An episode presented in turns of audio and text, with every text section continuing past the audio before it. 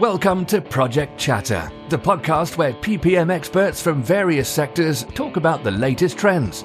Listen to Val and Dale as they talk about tried and tested best practices and share their unfiltered thoughts about the industry. Whether you're here to learn how to progress your career, improve your project control skills, or just want to hear an Aussie and South African rant about projects, then you've come to the right place. Welcome to the Project Chatter podcast with your hosts, Dale Fung and Val Matthews. This podcast is brought to you by Plan Academy. Plan Academy is the world's leading learning site for anyone working in construction project management or project controls. At Plan Academy, you learn construction planning and scheduling theory, how to master scheduling software like Primavera P6, and even advanced construction scheduling techniques. Plan Academy's courses are 100% online and at your own pace. You can learn at the office, at site, from home, anywhere. Check out planacademy.com today for free sample lessons and tons of free video. Hey everyone, this episode is brought to you by JustDo.com. JustDo is a great business and project management tool we've been using here at Project Chatter. I agree, Val. I like to keep things simple, and JustDo is perfect for that. But I do know it's got a lot of powerful functionality as well. And one of my favorites is the task specific chat. Absolutely. And for all you slackers, don't wait for Monday. Check out JustDo.com. Now on with the pod. Hello, project people, and welcome to the Project Chatter podcast. I am Val Matthews, and as always, I'm joined by Dale Fung. Hey, folks, how's everyone doing? Hopefully, well. Well, in this episode, we get to talk to James Bowles, Chris Needham, and DJ Gibbs. Welcome to the show, gents. Hey, Hi, guys. Hey, morning, evening. We've got you uh, an international audience, which is great. Um, great to have you on the pod, guys. Um, on this pod, we'll be chatting to James and Chris and DJ about 4D construction and what that means and their podcast by the same name. But before we do, here is Dale with a quick bio on each of them. Thanks, Val. So, very, very quick whip round with the, the bios because we want to get into this really exciting topic. So, I'll start with James. James is a 4D modeler with a background in engineering and site management. Chris is a project planner by background and currently works as planning director for Delta Consulting Group. And DJ is a digital manager at Gammon Construction and leads their 4D strategy. So, wow, really great to have all three of you on the pod. Um, and I'm going to start with James um, as a 4D modeler. What is 4D modeling? Let's let's set a baseline for everyone listening to this. And, and, and so, if yeah. I've never heard of 4D modeling, what is it? Wow. Okay, DJ, do you want this one? This is this is the hardest one. yeah, straight you, James. You can do it. Straight I'll do it straight away. Fifty minutes just on this. Okay. So uh, I think I'd start with why do we do 4D as well. So um, actually, no, I'm not. So what is 4D?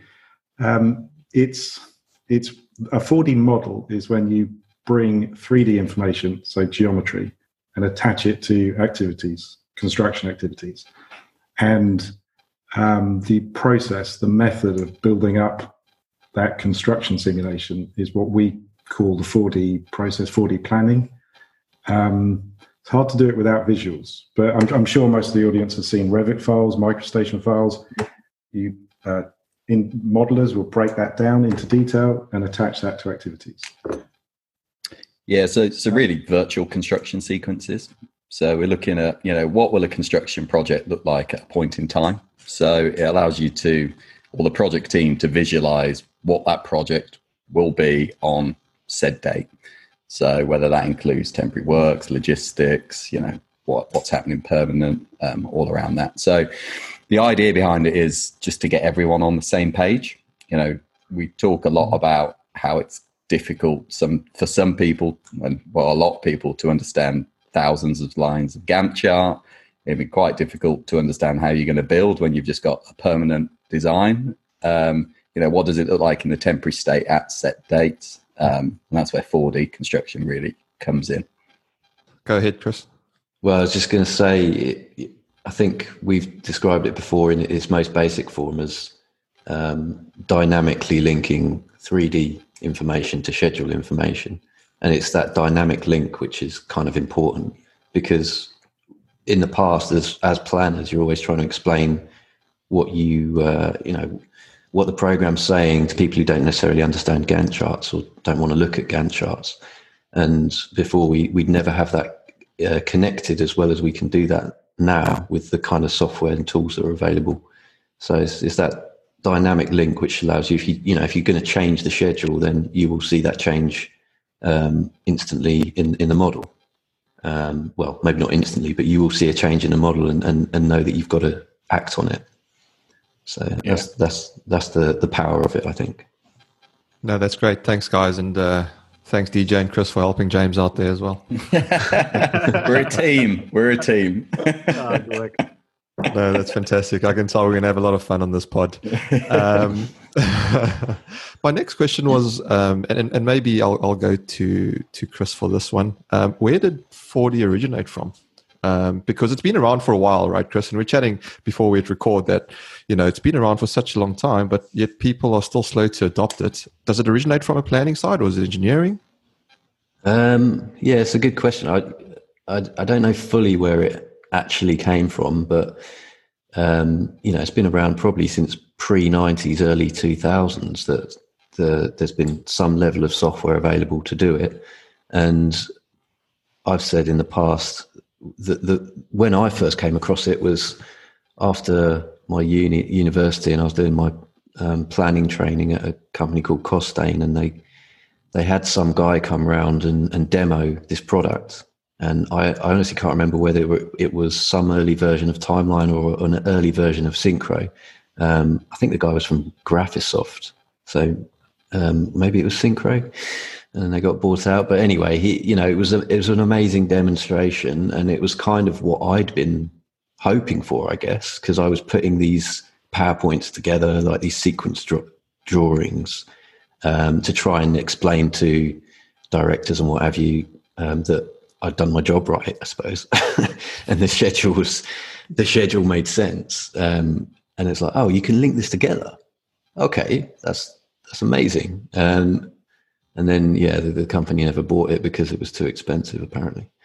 So um, yeah, it's come along, uh, and this was back in say 2005, maybe 2006, 2005, I think it was. So it's been around for such a long time, and um, James and DJ and I always kind of talk about, well, when we kind of met up in like 2010, 2011, whatever it was, and we just thought, wow, I can't believe that there's there's not enough people doing this. This is going to be this is going to be the future. You know, this is the future now. We've got to get ahead of it. We've got to jump on that wave, and and we're still talking about um, adoption. mm, you're not going to make any predictions here about the next ten years because we did that 10 years ago and we're still here. yeah, yeah, exactly. Uh, it's like how, I mean, I you know knew the industry was slow, but wow, this is uh, this is some snail's pace. Very positive. Yeah, and I think just adding on, where did it come from? Um, particularly in relation to BIM. So people obviously people often liken 4D as part of part of BIM. You know, it's the BIM team that will that will do it. We might touch on that later, but um, really 4D existed before the term BIM. It obviously didn't exist before 3D modeling, but you know the the word the acronym BIM as we know it with international standards and everything that's set around it. You know, really 4D was was there and there thereabouts before um, we ever heard of like you know we're we're UK or a lot of us were from the UK originally, so you know we BIM came to the mainstream in 2011, and yeah, I'd say 4D was was around and branded as 4D before that. Yeah, and I guess um, if you sorry, going back to where you're saying like where where did it originate from? I'd like to think it did originate from someone like me who was thinking, how can I make this process easier? Because every time I every time something changes, I've got to change all my other documents. Like mm-hmm. you know, I've got to update everything. It's so time consuming. How can I make this more you know dynamic. So maybe it was from some engineer or, or project manager or project planner that thought okay let's let's just use software to to link all this. Yeah no thanks for that. And it, it, it's kind of one of those things that when you look at it, you go it just makes sense. Why why why aren't why aren't people doing this? And um, it, it, it's great that i mean i think one thing is probably the awareness um, perhaps. And, and, you know, sometimes when people think, oh, it sounds complicated or looks complicated, they're a little bit averse to, to adopting things. I don't know. Um, you know, that goes into the whole psychology yeah. part of it. And Val probably will chip in on, on that side about adoption rates and why people don't do things, new things. But, um, One of the things you touched on as well, you spoke about software. Is there any specific software you need, um, or is there a host? Are there any ones that are better than others? DJ, perhaps you can jump in there. Oh, this is a good plug actually, and I don't think you even knew it. So um, we we tend to be quite software. Well, we are software agnostic actually. We don't we don't support the use of any particular one, but um, as part of the 4D construction group, we're doing a review at the moment of 4D related softwares. So, as you know, the group's made up of members from around the world, and they're not all planners, they're not all BIM people. We've got lawyers in there, change management people, I don't know, logistics specialists, anything like that. And we're trying to get different people, you know, they use different tools that can be classified as 4D um, to different degrees for different purposes. So we're just trying to get, well, one, actually just a list together, I think is useful for, I don't know, anyone looking to start their 4D journey. It's the question we get asked a lot. But um, yeah, we're trying to put some comments against it so people can have an idea as to what tool to go to to do to get certain outputs or outcomes. So yeah, we don't have a you know a definite go-to and we're not here to plug any specific vendor but we're definitely here to plug the 4d construction group so um you know watch this space and hopefully yeah by the end of this year we'll we'll have something that you know uh, will be useful for people that want to want to pick a piece of software there there are some there are some outlying vendors um like james i know you have preferred software choices and things like that for for the outcomes that you want to produce but um it really depends. It depends on the skill of the team. It depends on the budget available. It depends on whether you've got a good Gantt chart, whether you've got a good 3D model. There's, there's a lot. There's a lot of different factors. Um, so it's I don't like to say anyone. It's a it's a fast changing market as well. You've got the you've got a couple of big all rounders that cover all bases with good interoperability and um, good flexibility and that are powerful.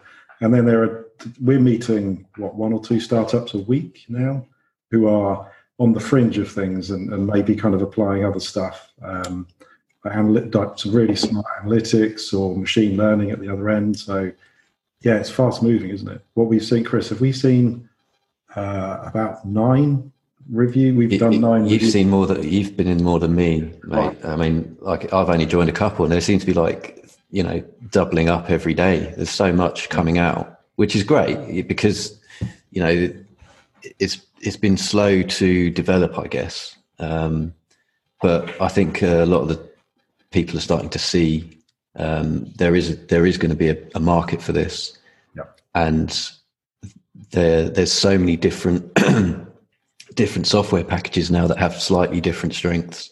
So that's partly why we're doing the um, solutions review, um, just so that we can compare these these different things.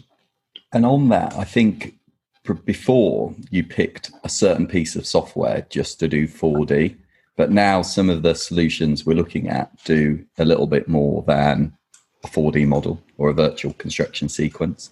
They offer, you know, maybe some like, um, you know, better ways for you to analyze data or um, like rapid prototyping of plans, let's say. So the, mm. it's it's it's more than just creating an output of a of a video, which I think perhaps ten years ago was kind of like where the 4D solutions market was. Now it's it's good. Like these are planning tools; they're not 4D tools. They're tools to make you plan better, um, particularly what visually plan. And yeah, we're just yeah we're just interested in any of them really. That's a that's a really good point that these are planning tools as well because we had so uh, three of the reviews just even last week were using like volumetrics, so you're getting you're getting durations and performance and productivity being planned and measured and determined, and then you're you're putting recipes and rules on top of it, and you can level. It's it's much smarter, DJ. Exactly as you say, it's not output driven. It's it's smart planning tools that are location based with a little bit of physics and gravity, so you can't build level 37. Yeah, yeah. Cast 36 you can you can set your rules, make it location based, and build very robust sequences, which is really yeah, th- market's going there, isn't it? Yeah, I think they're trying to get to this model based planning, like holy grail. You know, like can we get the, the machines to to build our program? And there's there's packages out there that are getting pretty close to it. You know, they're getting like it will get you maybe eighty percent of the way there, and then you've just got to fine tune the the remaining twenty percent, and then obviously just keep updating that. Yeah. But and and obviously everyone's trying to get to real time, um, real time data capture, real time information, and I think that's what a lot of these things are um, all converging, you know, converging to this this uh, this dream. yeah. Um, yeah, that's really fascinating. Really, really interesting. Yeah. Um, just, just quickly, DJ, where, where, when that's published, where or where will it be published at the end of the year? Uh, so again, beautiful plug. Thank you. so I feel like we can just leave the three of you to chat as well because you got your own podcast. Yeah, absolutely, yeah. Go it. Yeah. Uh, but so the aim is we're, we're hosting a conference, obviously an online conference, given what's going on um, in November and we got we got lots of different topics, and it'll be it'll be released then. Um, we're at a position where we're uh, yeah we're what 60 70 percent of the way through the solutions reviews. I don't know at the moment, so we'll, we'll be in a position to produce that I guess preliminary at, at that conference, and then yeah we'll we'll host it on our website. Um, yeah, and yeah, don't worry. It'll be all over social media, and we'll make sure that you guys get a link as well, so you can uh, oh, uh, share it with, with all these listeners. Thank you so much. Thanks for the for the uh, the plug intro, but it, it's a really good point. I think you know Dale and I see this as the future as well. We we want to support this, and it, it's clear from our conversations, even offline, that um, it's not about the tech. So clearly, there's software that's almost there. That's it's getting us eighty percent of the way. Clearly, there's people who have the knowledge. Obviously, you guys adoption rates. Can we talk about what we think? And I'll go into benefits later as well because I think we do both together. But what do you think the challenges are? What is what is the inhibitors, the impediments on projects or in in the way projects are delivered that's stopping people from using these tools because they're clearly um, useful and valuable. What what are your views on that? Um, maybe I'll start with uh, Chris. I'll start with you, mate. Okay. Um, there's a lot of things I think. Um, you know, you, you initially get the okay so you get over the cost barrier and you get the bit of software so that's in the organization great but then it's um, okay well how does it fit into the process? How do you get people to actually use it? And and that becomes you know the normal way of working. I think a lot of it goes down to people's habits and behavior. You know they're so used to to doing things a certain way and that's just comfort for them you know that that's easy. Um, the pain of going through a learning curve to to learn something that on, when you first look at it, it does seem complicated, um, and especially if you're not of the mindset to do much project planning, or you, maybe you don't necessarily um, communicate your programs in that way anyway. So it's it can be quite a big step for people, I think um, to change their habits and behavior. it's hard to break the habits of a, of a lifetime when you've been working construction projects for such a long time. Do you think, yeah. Chris, if, if I come up with like, or if Microsoft rolled out an Excel add-on for 4D, do you think we'd get more adoption? Um, do you think it's like that? I, maybe. You know what? I don't.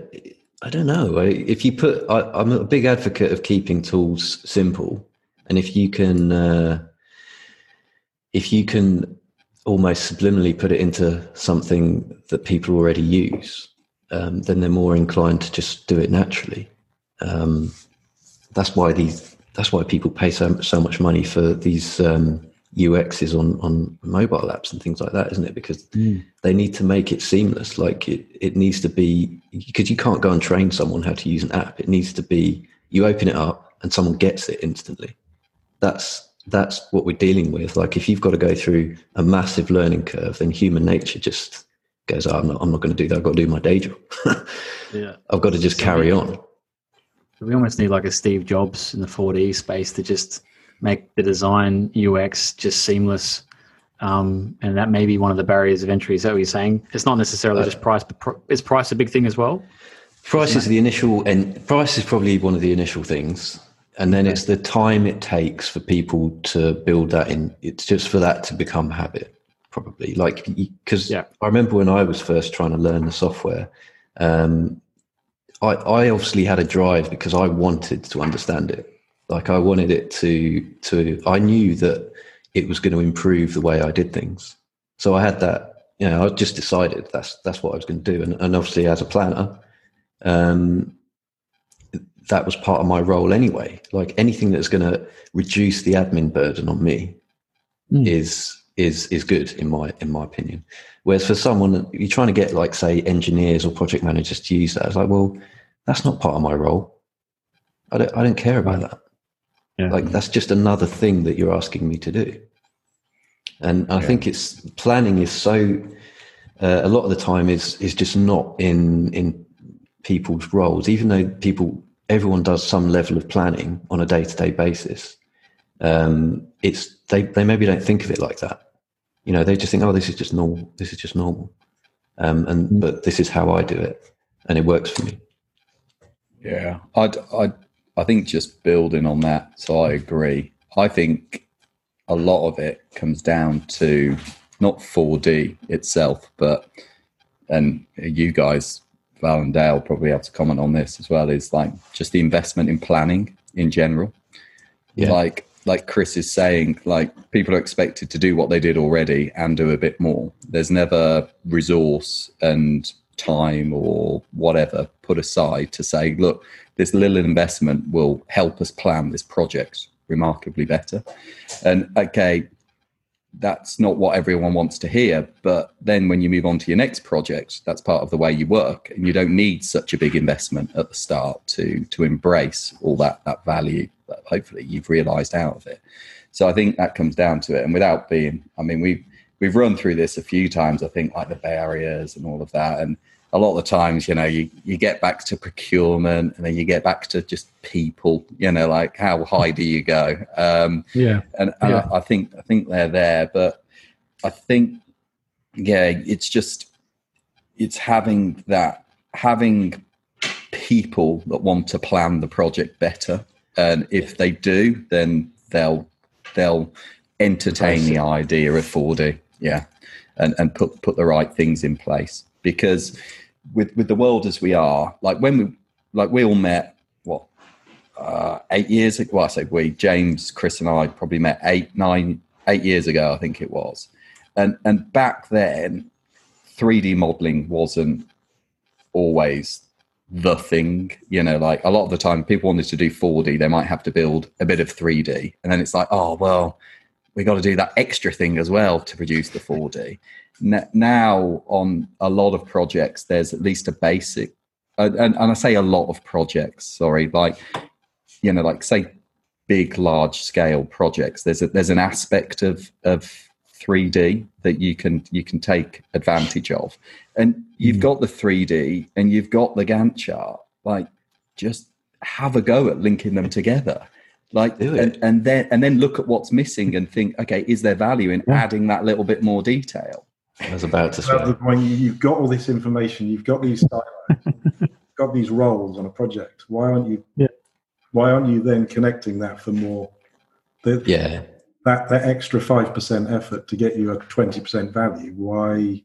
To, but it is being adopted by individuals, projects, and organisations. Yeah, yeah. Different in different areas. It's it's kind of, it's the the the adoption curve is really unusual because there are teams out there doing like crazy stuff with this, like location based planning, and there are others who are still questioning that business case. So it's yeah. So it's, it, it goes back to motivation, doesn't it? Yeah like what is their motivation to do it? And in any organization you're gonna you're gonna have that like and you have it on on construction projects like dj mentioned there with procurement. Mm. you know what kind of procurement situation are you in? If it's adversarial and you've got a tool that kind of promotes transparency people who people are not going to want that. The people running the thing it's so no we want to keep our cards close to our chest. Or at least we're going we're definitely going to keep it we're not sharing it with anyone yeah, because that's that's the environment we're in. Even commercially, as a business, you want to know that, though, don't you? Even if you I don't know, share yeah, it internally, you want to be able to yeah. manage that job. And yeah. like, you know, some of these jobs, there's you know, hundreds of millions of dollars at stake, and it's a case of this is a very small investment, um, Yeah. to, to help you you plan that better. And again, yeah, it kind of takes it back to that, But the investment you plan. return on investment thing, there's not really much out there, is there? There's no, there's nothing. I know we're producing something in terms, but no, no kind of hard measure like modelling hours, not licenses. Modelling hours are the big one. Number of modelling hours front end that then give you what hard benefits. So if you kind of if you try and build that business cases, it's hard. Isn't it? Mm. We've tried. to- Yeah. But what Well, I let's, think let's talk about that. Let's yeah, let's talk about benefits because I think we're slipping into that, which is why I thought they'd be nicely coupled together. Because you're like, well, this are the challenges, but hey, here's the benefits. Well, what exactly are the benefits? And and let's say because Dale and I, you know, we're we're reasonably new to 4D because the the projects we use don't use them, and quite rightly that. You know, for the little five percent, they're probably not even looking at it, and, and it's a behavioural thing, like you said as well. But if we could, if we could sell it to them, you know, what would what would we say? How would we position ourselves to make 4D very appealing to the masses? You've got our examples, maybe examples, real life examples where you've applied it and Yeah. shown the value. Chris, we need to do the Moorgate Shaft. Uh, I knew it. What's happening? I, I think I'm uh, well, we just keep coming back to the same. Like the job that James and I um, first met on was, you know, it was a, it was a, a good job. Um, it was a crossrail project, and basically digging a big hole in central London and constructing a, you know, a shaft um, for a tunnel boring machine to to launch from to go from I was saying East London, yeah, East London through to West London. And it was on a critical path of the Crossrail project, and there was going to be an issue with um, some temporary works as we got down the shaft.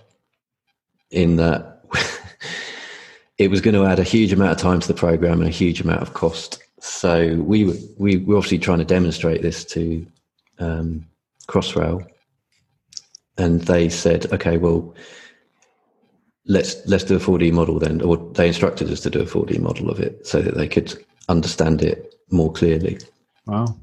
um, which was great. And so obviously James got involved. Um, don't know how early that was in your 4D company career, James. that was one of the first serious ones. Yeah. Yeah. Yeah. Um, so, so we we sort of went through various scenarios. We got um, teams involved down to uh, you know the engineers, the the crane drivers, etc., to look at these this propping arrangement which we were going to have to put in, and it was just so um, complex. It was going to reduce the outputs of excavation hugely and you know we're talking about adding months onto the program and obviously huge amounts of cost and it got to the point where it's like okay well we're trying to look at how we can do this quicker like what if we change the approach and uh, go back to the designers and see what they can do you know can they just re- eliminate this problem completely and this was done well far in advance like we hadn't even started digging yet um, so you know we were a long way off the problem but we could obviously foresee it a long way into the future. And it ended up going back to the designers and they said, oh, actually, yeah, if we just beef up some of the, the permanent works here in these ring beams, then we probably won't need the props at all.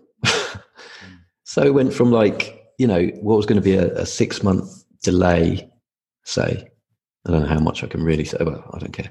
Six month delay and, and millions, millions of pounds on the project to basically, um, you know, removing that delay. And then it kind of motivated the project team so much because it was still a challenging program. It was still going to be an accelerated program um, that they really got into it and, and then resulted in shaving another month off that by the end.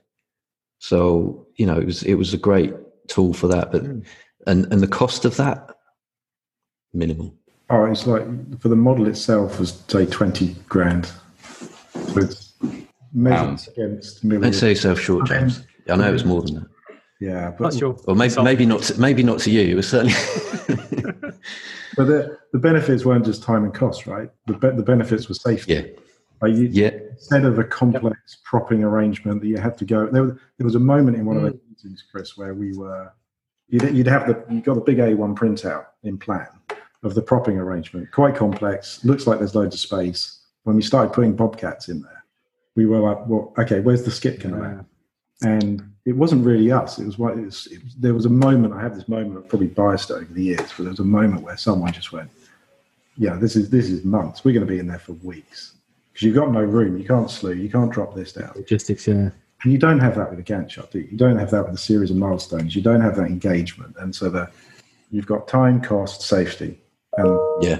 it's a safety. Yeah, I mean, it, it was just uh, it was it was quite clear, and and and people couldn't see this in in two D, like James is saying. You know, it was quite clear that when you start putting the equipment in there, and and and and beyond that, even when you got to the base, like how are you going to get the steel down? Like we had a thousand ton of steel going in this base, yeah, what and length, like a yeah, what lengths of rebar can you drop in? What yeah.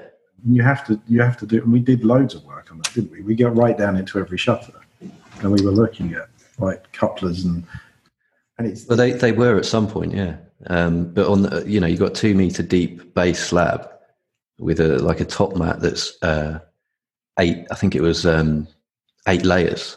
So you know, fifty mil bar. So it's just it's just ridiculous. And even inside that, you've got to get a scaffold to to to to erect the uh, the cage.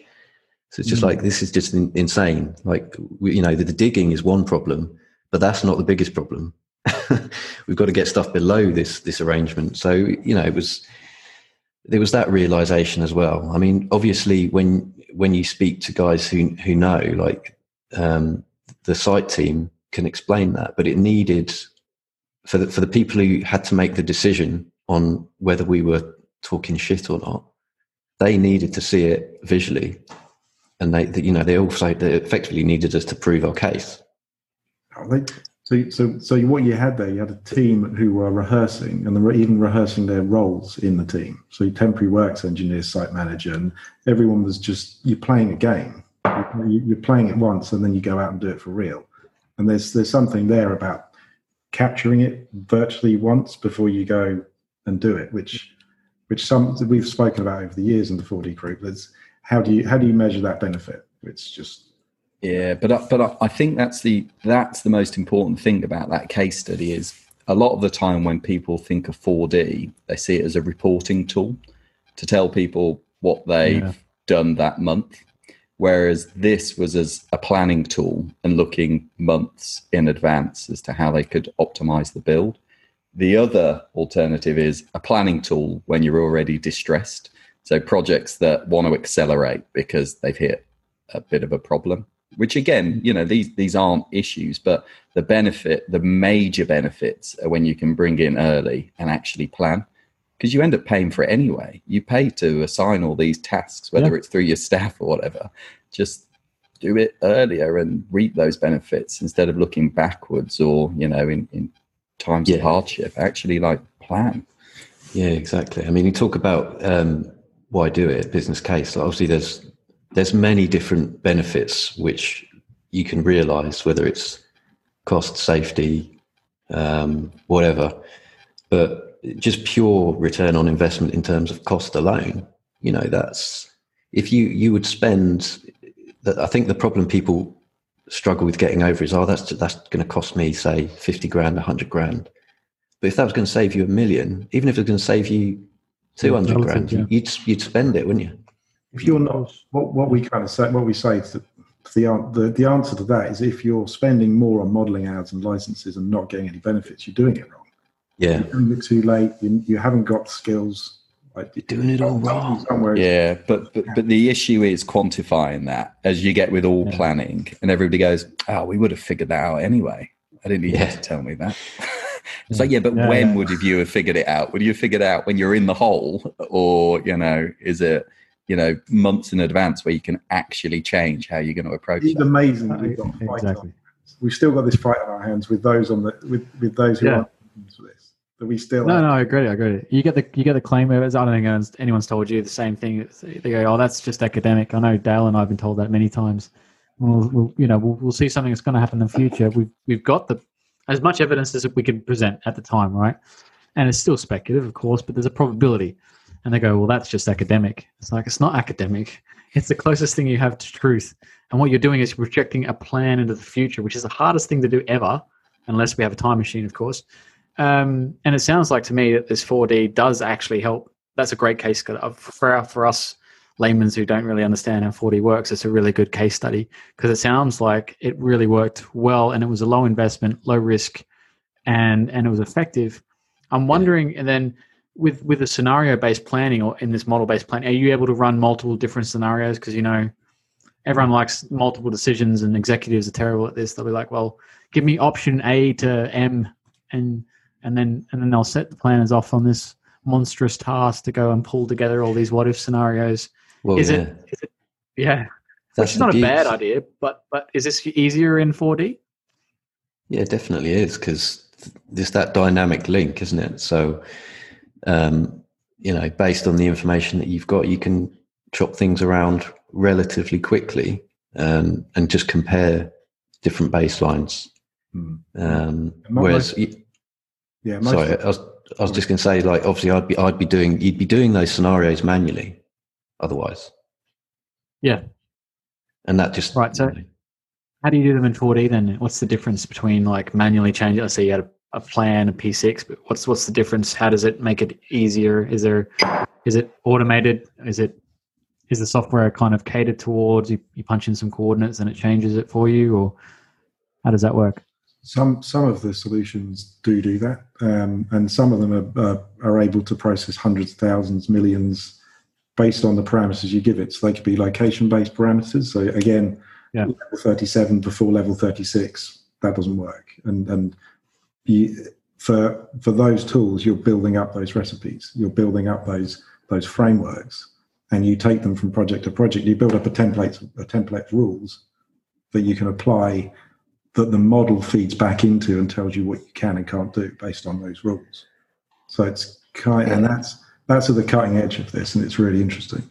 And I think I think a big part of that, and a big part of this 4D journey is um, a lot of the time people, and sim, what you were saying about a second ago is people go, well, that's not going to happen, and it's like, well, give me the information so I can plan it better. And right. and yeah. these exercises make people give you the information so you can plan it better. So it's not the goal of producing a 4D model. It's the goal of producing a realistic plan. If it's like, oh yeah, but they can't access that way. Well, nobody knew that because not one mm. piece of information that you've given to anybody says that. So can we include that in some information and then you know and and slowly that gets better so you never really mean, if you produced a 4D model, like the same as you produced a plan straight away, and it was a perfect representation of what you actually built, I mean, you're just God, aren't you? So it, it, it's never going to be like that, but it's part of the process of actually, um, you know, building, developing your plan and making it as realistic as possible. Yeah, so what DJ says there, it's it, again, it's only as good as the information that's going into it and that's yeah. the point. That's the point yeah. isn't it? It's, it's like okay well this is the information we've got and this is what we've come up with. Yeah. Great, this um, is what we're going to build from. This is actually what we're going to build. Yeah yeah because this is, this is the information as it says that's right yeah. That is happening in november. That no you've got this wrong. That's no that okay is, great. Tell tell me what's different. Yeah. Exactly right. The age old planning tool. Tell me when you know if this is not right what is right according to you um, but yeah. it, there's a great quote around this. Um, Alfred Korzybski says, um, uh, he's a philosopher, he's on semantics. He says, the map is not the territory. I'm not, not sure if you ever heard this. The map is not the territory. But it doesn't matter how much detail you put into a map, it will never be the actual territory in which you are driving on. And you can make a really good map, but it'll never be reality. So, but you can have various details in a map. So you can have really ordinary maps that are written on pieces of paper, and you can have GPS, which is a lot more accurate. And I guess the understanding of that is is is how you drive um, accuracy, which I think 4D is trying to illum- illuminate us, um, at least those that are simplistic in mind. And let's say our senior senior directors are kind of bombarded with information, let's say, and they want to get to the truth. And the easiest way to get the truth is to visualize it. And so this could be an easy way straight into the brain because we understand, at least from a behavioral perspective, going into psychology now, Dale, that we recognize pictures faster than words, right? So, you know, if you're sick of hearing project managers and executives talk and waffle all day about how good they are and nothing's nothing's off track, and you're like, that's all well and good. Well, what's your point of reference for truth? And and we're in a world now where misinformation is so it's like it's everywhere. It's broad, and how do we ring fence projects? And then who's the who's the moderator in this situation? And there's always three sides to a story. But I just wanted to comment, but that's a really good uh, case study, and I'm I'm starting to get an appreciation now of this model based planning, which I actually think is a better better terminology. Mm. Um, before I hand off to Dale, because I'm sure he's got some questions, I just want to know what is the best way to describe it? Is it 4D construction from a terminology perspective? Is it BIM? Have you guys jostled with this over the last 10 years? Is there anything popular that pops out? I think, I think model planning, model based planning works because it's, it's yeah, yeah. It's, it's, not just planning, is it, Chris? It's, it's just better planning. but better. But to, separate, but to separate it from building activity networks and Gantt charts, yeah, model based. It's location. Yeah. Um, just coming quickly back onto the the the mapping analogy. This is a map of the future, isn't it? This is a better map of the future. So it's kind of we talked about like this is radar for projects. You, you get to you get yeah. view on a more predictable, um, more accurate view of the future, and and that's of benefit. Uh, absolutely, absolutely. You know it, and I'm, I'm going to pass the Dale. I promise. I'm just excited about this subject, but the you know it's very similar to machine learning. Like it's almost like you're just this one step off where you're manually applying the breaks, the rules, and the recipes. But at some point, I feel like a machine could do that. Um, yeah, yeah. And it's and because we've had some guys on, some brilliant guys on, haven't we, Dale, about machine learning as well, and it just blows our minds. Love to connect you guys because I think that's kind of where we're all heading anyway. Um, but I'll, I'll hand over to Dale now. Thanks. No, that's fantastic. Like I said, I, I think Val, we could have just you know said the introductions and just let Chris, DJ, and James get on with it. But it's, it's fascinating, honestly. Um, but you mentioned a whole host of things there. Um, I think it was Dev Amratia from nPlan who had on the, one of our previous pods that said, you know, That's often right, on yeah. projects, uh, you know, the plan is looked at as a, or considered a second class citizen. And that's, you know, if you have that behavior, right? And I see Chris is sort of getting riled up there. but if you have those behaviors, right, your plan, no matter if you have 4D modeling or piece of paper, no one's going to believe in it, right? Because you don't have the right inputs. Yeah. So, so behaviors is a big part, and, and Val was kind of leading that to that there. Um, but then you also spoke about, um, uh, uh, for me, it was more about creating confidence, right? Mm-hmm. So, giving yourself time to make informed decisions before the shit hits the fan. Um, and that's quite important. And then referring back to you know the Dan Pattersons and, and the Dev Amratias of the world, that's what they're looking at is is using um, historical information to apply to this. So so absolutely fantastic. Yeah, I, I, I totally agree with that. But so my next question though then is okay, this is great. We've we've got technology, um, we've we've got um, emergent technology as well that we can add to all of this. This is great stuff. Okay, you've sold me, guys. Um, do I need to pick up any additional skills, whether I'm a planner, engineer, project controller, mm. a PM?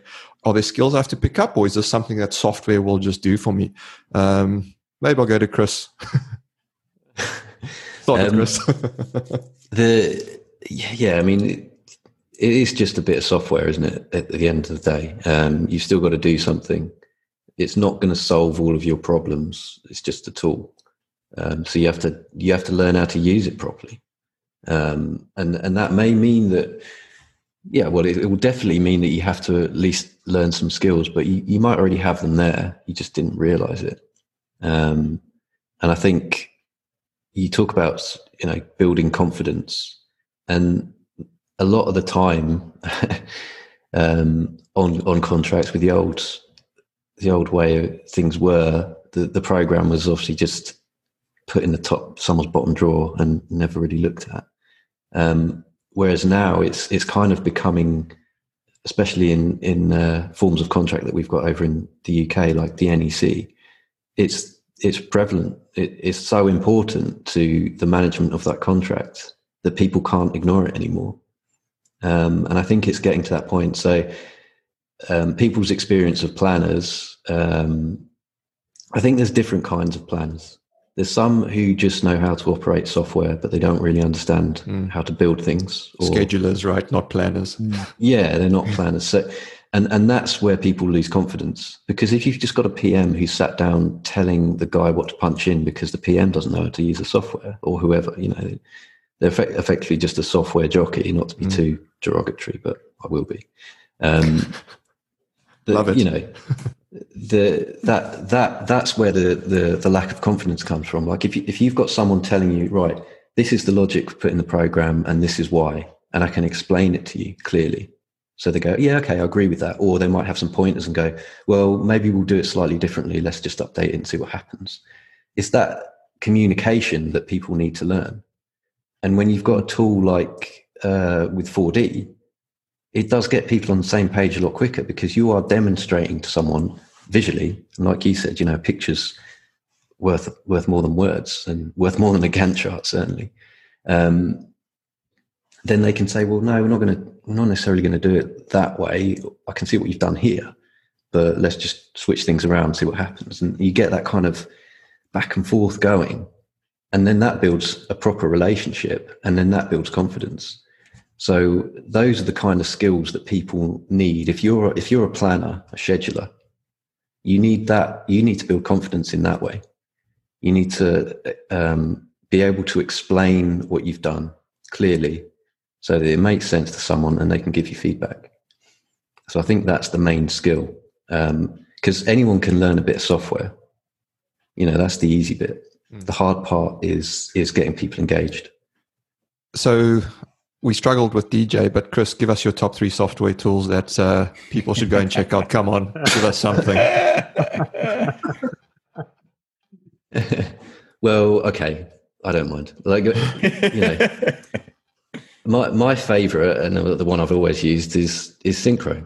Um, at the moment, I haven't really used um, much much else because that's that's the one that I first used. I mean, they had they had uh, they had a really basic um, license which was cheap, uh, which was just a SketchUp license. You know, you couldn't import anything else. I mean, Synchro is pretty good in that you can import pretty much anything. I think that's right, James, isn't it? They they do support a lot of things. Yeah. Um, but they, you know, they had a cheap license for SketchUp, so I just got hold of that because I was using SketchUp, and uh, that was great. Unfortunately, they, they did bin that option, and now they've just got this one model, and they're owned by Bentley, and and uh, it's it's going into some some crazy some crazy stuff now. Like there's so many different things linked to it, which which I guess is uh, is part of the big vision that they have for it, and trying to make it more accessible and cloud based and all that. Um, as as far as the other things go, obviously there's things like I haven't used, but I see a lot of things with, with Fuzor. James, you're using that, aren't you? Or you're you're you've had a go with it. Um, yeah, we there's there's um, yeah, use it. To, yeah, there's Power Project BIM. I've used that. I like that. Um, I don't know if you're familiar with Power Project, but you know, I I use Power Project and P6 mainly in my planning. Um, and the plugin that they have for for Power Projects is is great. It's pretty basic, but they're improving it. Um, but for an entry level, you know, for planners to get into 4D, I think it's it's pretty good. Um, but it, it, does have its limitations. Like it can't it can't do all the stuff that you, you, really get more value out of, like things like adding temporary works and things like that. Um, not easily, anyway. Um, would be a bit clunky for that. So for me, it's still synchro at the moment. Go ahead, go ahead, DJ. If we if we drop in the softwares, I think the kind of the one to watch out for that we've spoke about a bit on this um, here, but we haven't named is Alice Technologies, and that's about the like yeah multiple iterations of plans in seconds to like you know see where you are, and that's geometry led. So when James very has been talking site, about yeah. very very very really really interesting. Yeah, mm. you set your you set your recipes and rules, but then you can set um, things on top of that as well. So the the physics and um, all that that's that's the most interesting yeah solution out there. It's amazing, Very exciting. Yeah. yeah, yeah, yeah. I, I mean, I, have, I haven't used that myself, but when we was talking about getting you eighty percent there, yeah, that's yeah. the that's the one, isn't it? And obviously, with, with, this, you still need experts. You still you still need all of us in the industry as humans experts. These are just really powerful tools that that work as a platform. Yeah. Anything that gets anything that gets you to do the, the mundane stuff, like all the, the, the working out. If you've already got those quantities and output rates and stuff built into a machine, that you know you've got your rules, which which is effectively what you're doing yourself anyway, and then transferring it into schedule software.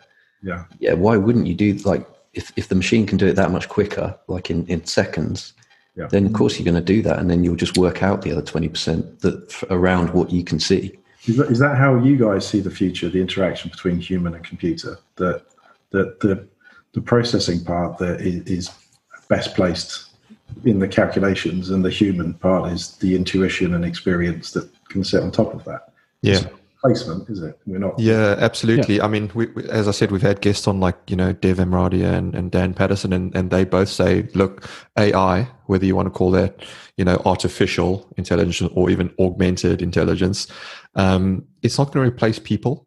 All it's going to do is give you um, more confidence and better options to make your decisions upon. So you don't you're not taking the human element away. We're not you know projects aren't conveyor belts. They're not factory conveyor belts right?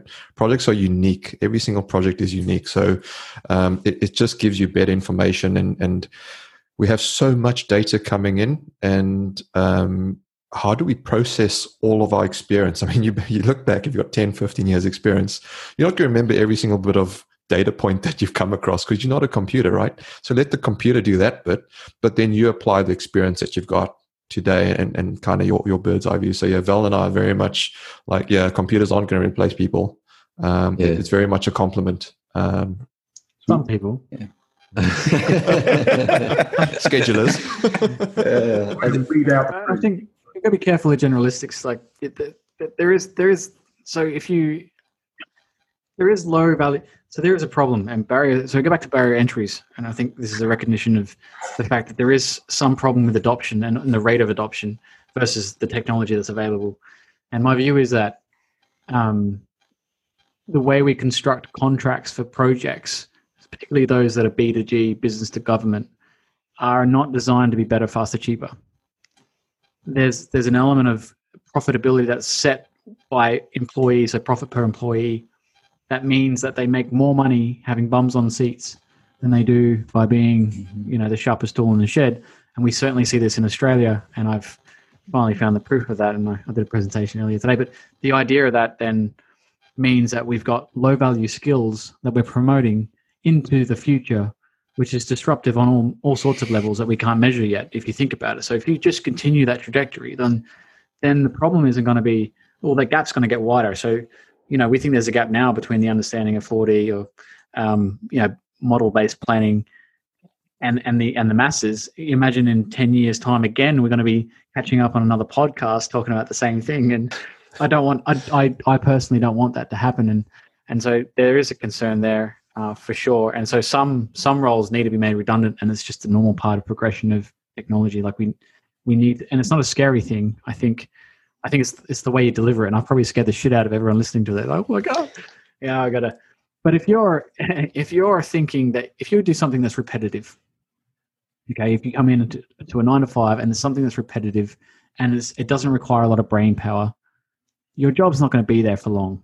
Just think about that. So no, if you're doing something that you know doesn't require a lot of brain power and doesn't require empathy or any other human traits that we can't simulate, then you're you're in a problem state. If you want to get ahead of that, then there's a few areas, and I think this is one of them. Model-based planning, get yourself educated. Uh, data science, get yourself educated, and psychology, because these are things that can't be replaced essentially, and they require some type of operator to manage all that in artificial intelligence. But the the last bit of it, is, which really is interesting, and I'm not going to go Elon Musk on it, but the question is is is it there's a crossroads at some point in our future that we decide whether or not we're actually different from machines and whether we integrate or not. And I don't think that's too far off. And then therefore, that question gets really blurry, James, when you say, well, who's managing who? And and and it could it could very well be that it's a symbiotic relationship rather than just a an A and B. You know, us moderating them as like an employee manager relationship. I think, in fact, will be one and the same. Um, that's just my view. Some interesting stuff going on here. Uh, well, yeah, it's getting it's getting Yeah. deep. It deep is. now.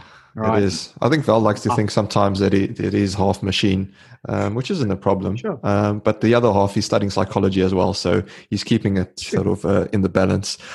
Um, yeah, exactly. I just wanted to add one more before I hand to Val, uh, kind of as we, we head to round up the pod. Um, and I'm not going to aim it at anyone specific. Whoever wants to answer it can answer it. in terms of industries, is this purely just for construction? What other industries may lend themselves to 4D modeling?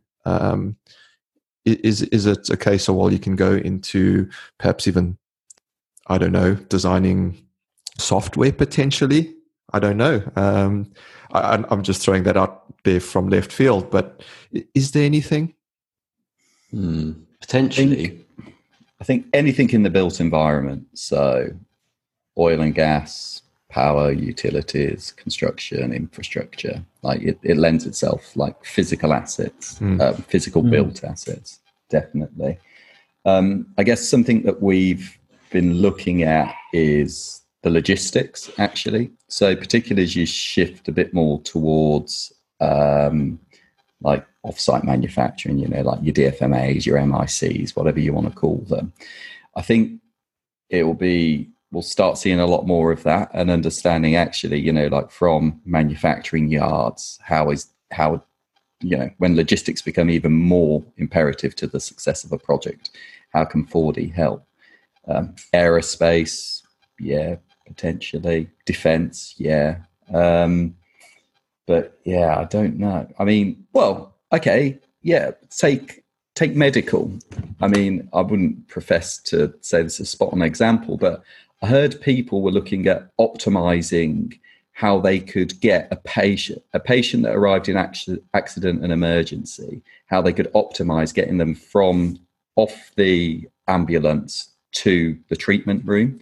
And they did lots of rehearsals and, and things like that. And, you know, a virtual simulation of that, you know, would fall into that 4D camp. So I don't see, I think anything where, and, and I'll hand over to James now, but mm. James, I know you spoke before about anybody that wants to rehearse is well, yeah, I mean, it can benefit virtually, then it could fall in a 4D camp. So, so anything around events management, so disaster relief or a, a, huge music festival or any anything where you've got location and time and you're trying to get to a an efficient uh, yeah disaster relief is one that that kind of thing. You, you you got location you've got a map of the territory. You need to do certain things as quickly as possible.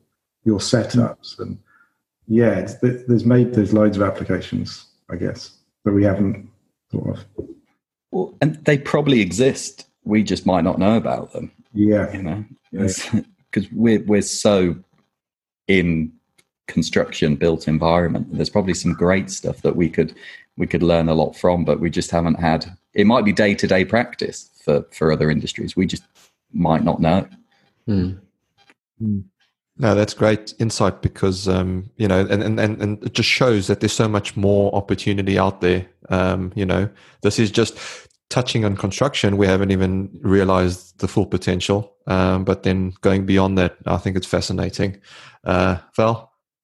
Yeah, I was just I was just thinking about all the various applications. I, I think traffic management as well, and and you, you said yeah, disaster management and emergency relief, and yeah, I, I guess having any rehearsal stage is is really important. And I guess does that mean then 4D is is is it. I mean, I hear as well terminologies like 5D and 6D.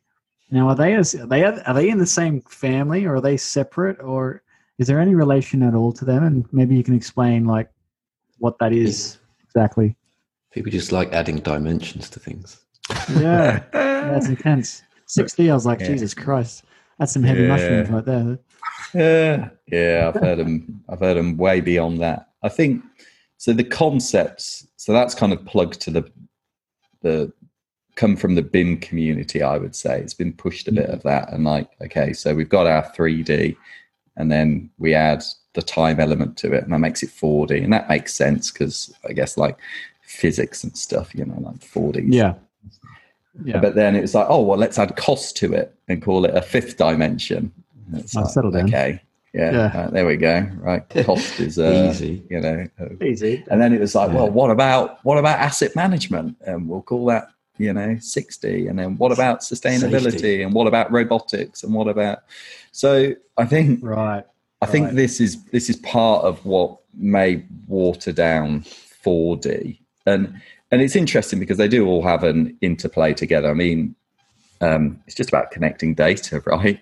we've got different information sources can we throw them together to get a better insight so yeah, I try not to get too involved down, with all the all the D's. Um, It's like just- It's like all the all the roles that you can think of on a construction project. Oh, we need to we need to bring our profile up. Let's let's give ourselves a D.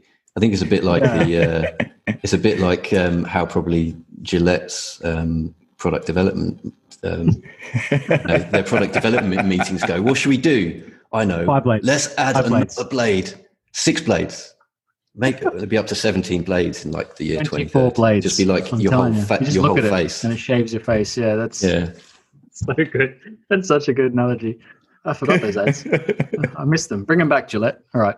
Um, James, anything from you on that? Uh, no, no. Um, It's um, it's like everyone gets a medal, isn't it? Well, you know, and it doesn't because the way they've displayed. If you've ever seen the images, it's always linearly, and so you have 3D, 4D, 5D, all in a row, and they go, they escalate up, and so they, you almost see like the way they've set that. When you read that, you look like well, 6D is more important than 4D because 4D is smaller Yeah. than 6D. Yeah, But that's yeah. not actually the case, and you and that's really. Right. Sorry, James, go, mate. and you, you have to do 4D to get to 5D to do 6D to do 7D. It looks progressive. It's just Is it? Is it not? It's not though, is it? Oh, not. No. So you could do it at Not once. really.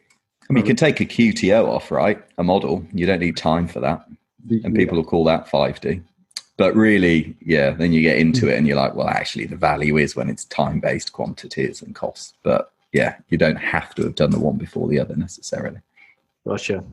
Gotcha. No, that's that's good insight. I'm sure a lot of people are wondering because there's a lot of those images out there, and I think maybe BIM's done a really good job of marketing, um, but they haven't really yeah. demonstrated the value the value underneath that. And you find this a lot on projects where you you, you know you get face value and you get a BAM like the Gillette razor, and then you know under the surface it, it doesn't really add up to well five blades. It's exactly the same as four blades actually.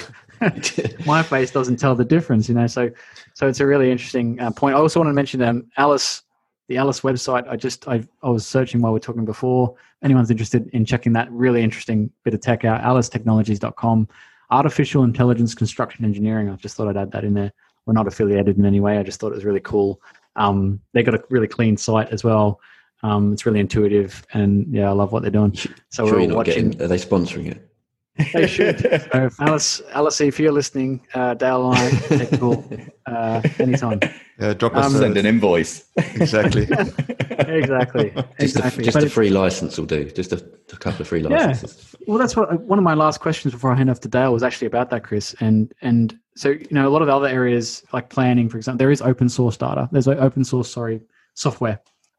Do you think that's something that 4D will eventually be once you know we're going to get around the barriers? That someone will come up with a an open source or a free version or a trial version that's longer than 30 days that you can actually get people wet the whistle? Because sometimes people have to try before they buy. Um, and it's a really important factor of engagement. If you if you want people to adopt you've got to give them more than you know a few charts on a wall. I think i think giving them access to something that they can play around with and decide might be useful. Is that on the on the on the cards I reckon it's got to be, yeah. I, I mean, there's so many people, like kids coming out of school, that, who who just know how to code already, just coming up with this stuff themselves. yeah yeah You know, it's like I they'll think- just, oh, the tool's not there. I, I want it to do this. I'll tell you what, I'll just build it myself. yeah it's the elon musk style Yeah. I think a- an important thing to note as well is that a lot of the tools offer free viewers. So if you're not a creator of the mm. content, you can still engage with it. And it, it kind of goes against what I was saying earlier that, you know, it's it's best for planning, but you know, for the reporting side. Um, but yeah, people can get familiar with navigating, viewing, the layout with, you know, a, a lot of the software providers do do offer that. They used to offer like nice discounted education licenses as well. I'm not sure if they're still around, but um, yeah, I mean, I'd love, to, I, yeah, I'd love to see it not just as a 4D tool. Like this is just how we plan and build our projects, right? This is a better tool to to do what we, you know, what our jobs require us to do. So you Yeah. know, it's just built Yeah. into how we work. We keep saying we, we we don't want it to be just one person, or it shouldn't be one person. I mean, you need a facilitator or maybe a few facilitators, but the whole point is it's it's it's to promote better engagement throughout the project team, and and there needs to be a platform that enables people to do that without too much effort. Yeah, brilliant. James, anything on that, mate? Um, yeah, a lot. So a lot of the tools have got really, uh, really hard learning curves. So you go straight in with a massive ribbon of Yeah. tools, um, and you kind of need. You know how gameplay works, like playing games. Like um, uh, you learn as you play. So you, you kind of start with a very clean, straightforward. You, you can you can grab a few things and create your your schedule, Mark One, and then the tools expose themselves as you play there's not really a solution like that. There's nothing that's got an easy ramp. It's just all in everything high techy, hard to hmm. use, hard to start. Where do you, you know, you can, and I think and that would really help, really help adoption. We saw one last week, didn't we, Chris? Were you on that one? It was, it was just like it was all drag drop. It was kind of you can grab the site from Google Maps, you can start dropping in cranes and hoardings and and it was still startup stage, but that that kind of thing developing that that that'll help. Yeah. I see, Yeah. I see that. I see that a lot. I see this um, this new wave of uh, no coding technology where you will have an application base and you can drag and drop the functions and features and set the rules you want, and you you, you basically can build your applications with zero code knowledge. And I, I think that might be part of the accelerate. Maybe um, it's certainly exciting though. Um, um, it's been great talking to you guys. Appreciate it. Uh, Dale, over to you, mate. Yeah, no, it's been it's been fantastic um, having you guys on the pod. Um, it's you know we spoke about so much, but I think the main thing that if anyone wants to take from this, it's 4D modeling is about um, creating confidence in the plan. Um, it's it's not about whether it's 4D, 5D, 6D, whatever the case may be. We've spoken about that. It's all about creating more confidence and, and getting more of the information together so you can make early decisions um, and, and de-risk or mitigate early. Um, and and there's a lot of information out there. There's a lot of software products out there. I'd encourage you know listeners to get in touch with you know James, Chris, and DJ. Uh, listen to some of the pods they've got out. Um, get onto their website. Uh, is, is 4D dot construction? Is, is that the website? Yeah. Yeah, Yeah, that's one. Um, so so please go check that out um, and and get in touch with the guys on LinkedIn. They they're open to chatting. So um, appreciate your time, James. Uh, I'm going to come around to each one of you, but James, your final thoughts that you want to leave us with? Uh, no, no, just thank you very much. Really, really good to be here. Really good to, to talk about these topics. Um, no, nothing really to add. I'll leave it to the guys. Brilliant. Thanks very much, James. Pre- yeah, appreciate it. Uh, Chris. Um, yeah, not much, not much more to add, to be honest. Um, but yeah, thanks for having us on. And I, you know, I do listen to yours. I, um, the one thing, just going back to the model-based planning, I think it was it was you, you had Dan Patterson on, We did. Yeah. and he was one thing that struck me that he said was that you know for that element, um, the machines, you know, were obviously really good at doing the the quick calculations, but they'll never be able to do the visual stuff that we can do as as humans. I think it was him, um, unless it was a different podcast. but um, but that that's something that really struck me. And if people are worried about oh, all our roles are going to be replaced, well, they're just going to change a little bit. I would say. Can I jump in on that with one final thought on the recipes thing? The skills, the human skills of building recipes, is that's hard work. That Mm. requires experience, human intuition, and I think what we'll see is that we'll we'll see more and more skill at building the frameworks for planning, not hmm. the planning itself. So every new project, you can plan it in hours, and you, you're getting kind of really early insight using these tools. So yeah, exactly, Chris. There's nothing. to Yeah. be- something to be excited about. It's incredible. Right. Yeah. Yeah. Great. Thanks very much, DJ. Do you want to add any final thoughts and words on top of that?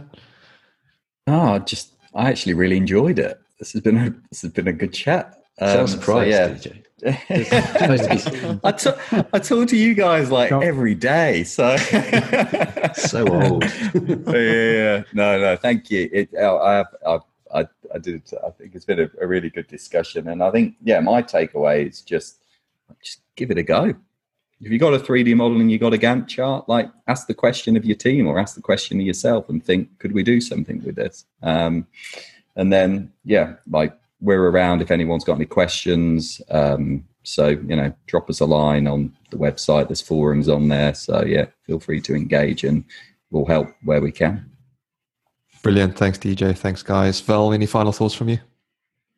Just one. I was just watching this video the other day with Jeff Bezos, and he was saying he was talking about our generation as as a collective, and he's saying like we're not the ones that are going to reap the benefits of this digital evolution, and we're the ones responsible for building the digital infrastructure, and it's quite quite a responsibility to do that.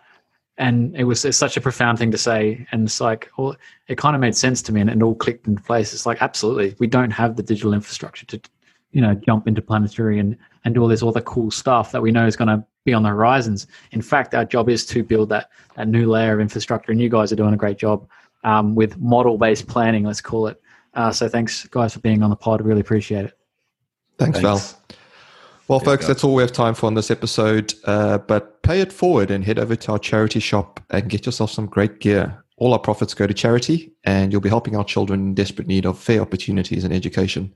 Subscribe via our website, and you'll get a link to our online community where you can chat directly to Val, myself, our expert guests, and other community members. And I think Chris, DJ, and, and James are, are, there as well. Um, but yeah, for more information, blogs, previous podcasts, check out projectchatterpodcast.com.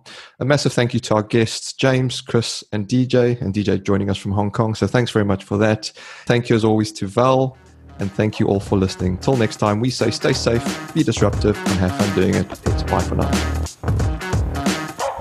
The views, thoughts, and opinions expressed in this podcast belong solely to the participating individuals and not necessarily to the individual's employer, organization, committee, or other group or individual. Additionally, any views or opinions are not intended to malign any religion, ethnic group, club, organization, company, or individual.